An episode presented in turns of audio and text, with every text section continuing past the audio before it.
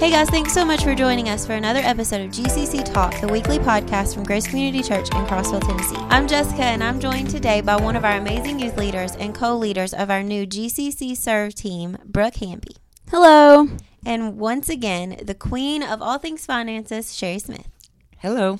Today is our second of four Bible studies in the book of Ruth. So today we will be in chapter 2. We will be reading in the Message version. So if you have your Bible app or your Bible handy, you can follow along with us.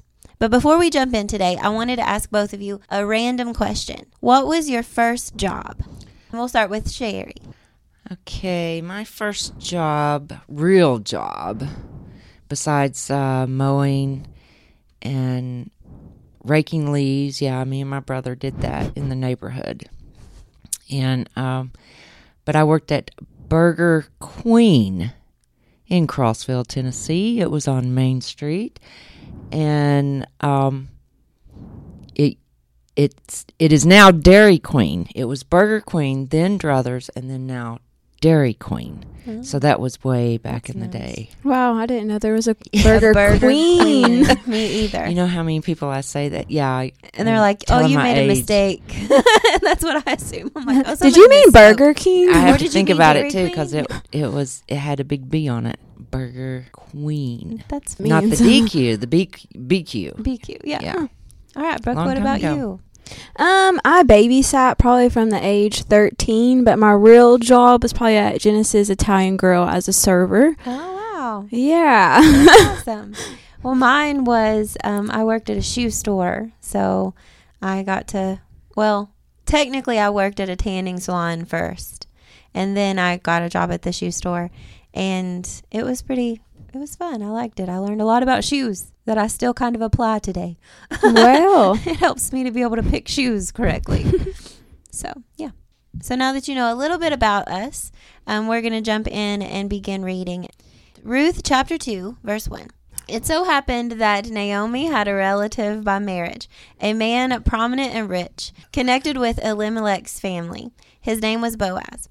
One day, Ruth, the Moabite foreigner, said to Naomi, I'm going to work. I'm going out to glean among the sheaves, following after some harvesters who will treat me kindly. Naomi said, Go ahead, dear daughter. And so she set out.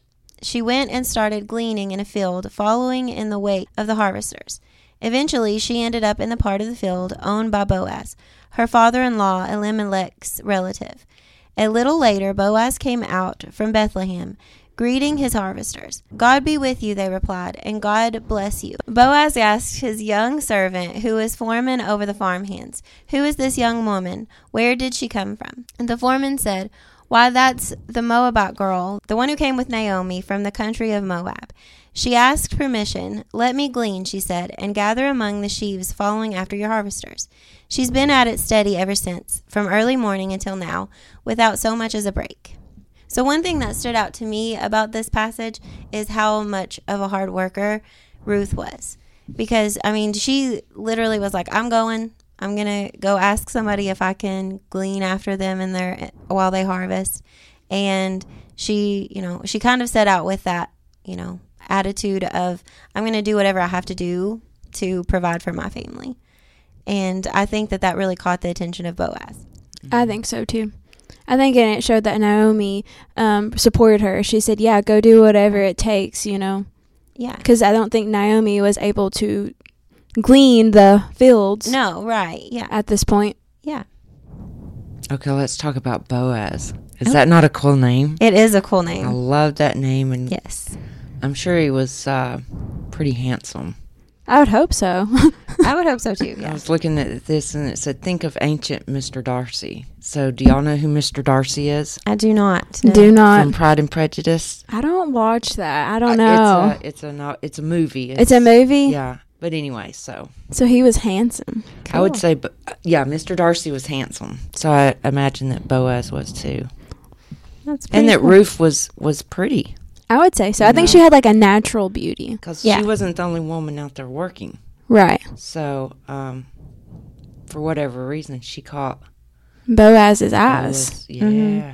All right. So we will go on to the next set of verses. And Sherry's going to read those for us. Then Boaz spoke to Ruth, "Listen, my daughter, from now on don't go to any other field to glean. Stay right here in this one, and stay close to my young women. Watch where they are harvesting and follow them, and don't worry about a thing. I've given orders to my servants not to harass you. When you get thirsty, feel free to go and drink from the water buckets that the servants have filled." She dropped to her knees, then bowed her face to the ground. "How does this happen that you should pick me out and treat me so kindly, me, a foreigner?"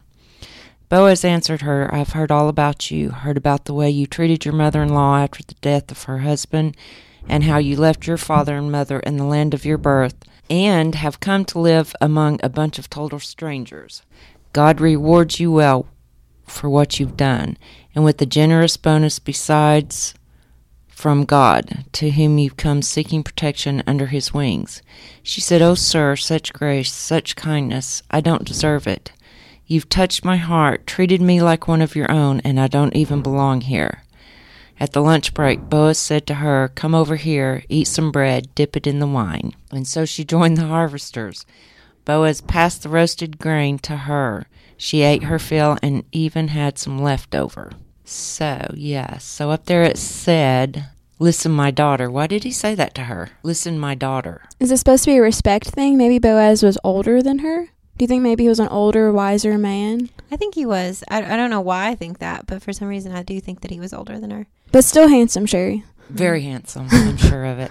I do get the feeling that he does respect her. So if it was like a, you know, it's kind of a respect thing, and he even goes on, you know, to like say that his servants are have been told to respect her and right and things like that. So you don't really do that for people that you don't care much for. And it could be even like how we say yes sir, yes ma'am. It could be something like that. Who knows? It says that he's heard all about her.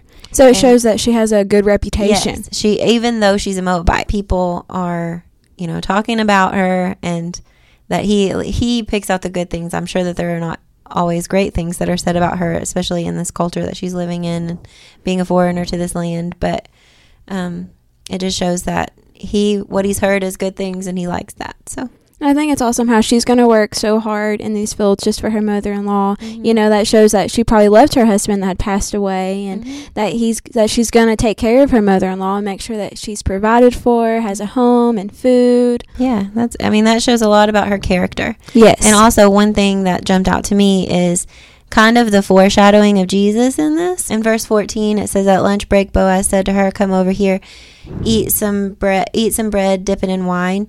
So, that's a foreshadowing of communion and the Last Supper that Jesus will have. And then it says that she ate her fill and even had some left over. Oh, and wow. That is foreshadowing of when Jesus multiplies the loaves and the fish. Yes. That they all had food left over. And I think that it's interesting that, like, Boaz in that shows, like, that whole little scene there with them together eating shows Jesus so much and how generous he was. It was like he had this that was going to make her full and overly full and even have some left over. And I think that just shows how Jesus is and how generous we can be with Jesus, because we have something that can fulfill people and not only fulfill them, but can overflow them. Yes, that is perfect. I think that was pretty great. That was probably my favorite verse out of the whole thing. I never thought of it like that, but I see it now that you say that. And that could even go back to why he called her daughter. It could represent that also. And Boaz is a foreshadowing of Jesus, how he was their kinsman redeemer and how Jesus is our kinsman redeemer, and it just goes on and on. But this is one of the reasons I love this story, and why I love Old Testament stories a lot of the time is trying to find Jesus in those stories. And I think that can be missed easily. I think that we would just focus on Ruth and how she is treating her mother-in-law and how she has a good reputation. Mm-hmm. She comes to a foreign land to provide for her mother-in-law. I think that we could easily miss that. When the story, you think that it's about Boaz and Ruth, but it's so much more. Yeah. Yeah, and so with that, Brooke is going to finish us out with verses 15 through 23. When she got up to go back to work, Boaz ordered his servants, "Let her glean where there's plenty of grain on the ground. Make it easy for her. Better yet, pull some of the good stuff out and leave it for her to glean. Give her special treatment." Ruth gleaned in the field until evening. When she threshed out what she had gathered, she ended up with a nearly a full sack of barley. She gathered up her gleanings, went back to town, and showed her mother-in-law the results of her day's work. She also gave her the leftovers from her lunch. Naomi asked her, "Where did you glean today? Whose field? God blesses whoever it was who took such good care of you." Ruth told her mother-in-law, "The man with whom I worked today, his name is Boaz."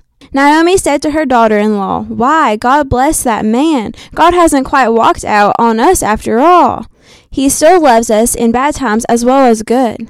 Naomi went on, "That man, Ruth, is one of our circle of covenant redeemers, a close relative of ours." Ruth the Moabitess said, "Well, listen to this. He also told me, 'Stick with my workers until my harvesting is finished.'" Naomi said to Ruth, "That's wonderful, dear daughter. Do that. You will be safe in the company of his young women. No danger now of being raped in some stranger's field." So Ruth did it. She stood close to Boaz's young women, gleaning in the fields daily until both the barley and the wheat harvesting were finished. And she continued living with her mother-in-law. I like in verse 20 how it's whenever Naomi is talking to her daughter-in-law and saying, "Why, God bless that man. God hasn't quite walked on us after all." So it makes me wonder, like, after the death of this husband of, you know, Naomi's son, Ruth's husband, I'd say that they were devastated, that they were upset, you know, like they felt alone, and this is a trial that they were going through, that they did not have their husband or son with them any longer. And I'd say they were having a really hard time and didn't think they knew how they were going to make ends meet. Yeah. And I mean, last week we talked a little bit about how Naomi kind of lost herself, and she even says to call her Mara. And I mean, she really genuinely was like, you know, she'd lost who she was and even wanted to change her name because of who she was. And I think in that verse, she sees that God hasn't forsaken them. Right, that he's going to take care of them. Like he's their father. Like he's going to be there. He's going to be present. He's going to make sure they're not going to suffer or go hungry. Mm-hmm. And it's like her hope is restored just for one person's act of kindness. So I love that. Well, if the kindness, you know, wasn't enough, it's like, oh, somebody's letting you work in their field, and then she finds out it's Boaz. Mm-hmm. Because, you know, he's very handsome. Right. He's got a reputation, too. Yes. And he's very wealthy, you know. Yes. Mm-hmm. So I think this could go back to someone who has recently lost a spouse, or like who has recently lost maybe their husband. Mm-hmm. I mean, I think it shows that God's going to provide. He's going to take care of you. Right. Your story's not over just because something bad happened. All right. So on that note, I think we will go ahead and end here. So thank you guys for joining us today. Be sure to let us know what you think of Chapter 2 in the comments. And we'll see you next time. See ya. Bye.